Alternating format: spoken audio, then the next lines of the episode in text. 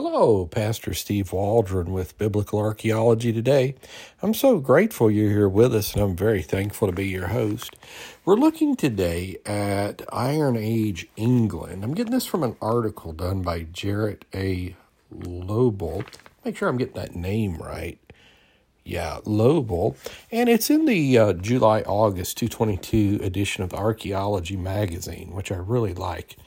And, you know, um, England was very early Christianized, very early.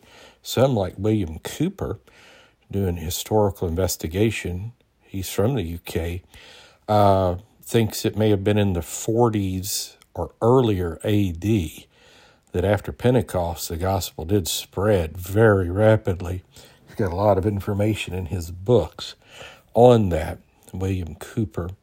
And Uh, before that, it was just fascinating, you know, and there's all these conspiracy theories about the lost tribes of Israel and the Stone of Scone and uh, the uh, king and queens of the monarchy of England saying they're of the lost tribes and all that. But we won't get into any of that. I read a wonderful novel one time on Glastonbury about that. Some people think Jeremiah went there and all this.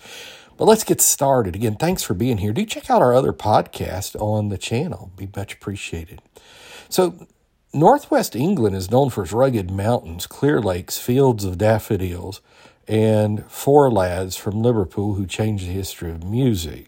Well, that's a whole nother kettle of fish. I've been to Northwest England. It is very beautiful, but I like Scotland maybe a little better as far as just natural scenery. It's less known for its well-preserved archaeological sites, which I was totally shocked about when I was there. They're not because they're absent, like the Romans are ubiquitous there. And, of course, Stonehenge and, and megaliths all over, really.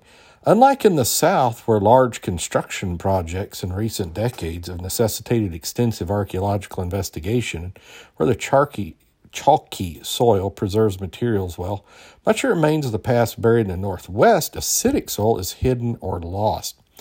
I was shocked at how many dozens, like two hundred place names have dinosaurs in it. You know, you have the dragon legends, Loch Ness, you know, just strange stuff. But recent excavations at the town of Poulton along the banks of the River Dee in Cheshire have begun to change scholars' perceptions of this part of Britain, especially in the Iron Age. Northwest England is thought of as Iron Age backwater, says archaeologist Kevin Cootes of Liverpool John Moores University, but the time capsule of Iron Age life we have found is extraordinary, and they're constantly finding stuff in England. Uh, treasure troves. Thus far, Cootes has uncovered at least eight roundhouses, along with ditches filled with household debris dating from the eighth to the first century B C, so the seven hundreds up to the time of Jesus. seven hundreds B C, that's Hezekiah's time and even before. His finds include more than twenty pounds of pottery vessels used for holding salt, more than a thousand animal bones, and valuable items such as an iron adze, A D Z E, and I'm not sure what that is, jet jewelry, bronze brooches, and worked deer antlers. Well, that's incredible.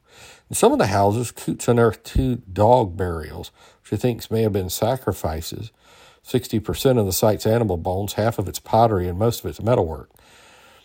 That's interesting, isn't it? Could be they just like the dogs. Based on those finds, Coote suggests that it may have been a chieftain's house. Rivers are the motorways of antiquity, and boy, that's true. And this is a high-status Iron Age riverside trading settlement, he says.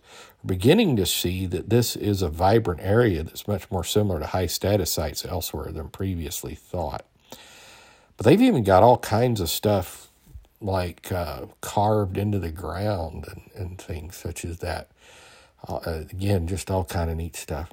So anyhow, thanks for being with us. Join us daily. Share with your friends, family, church family, and uh, please avail yourself to uh, the other podcast on this channel. Subscribe. Leave a five-star review. It really helps people find us.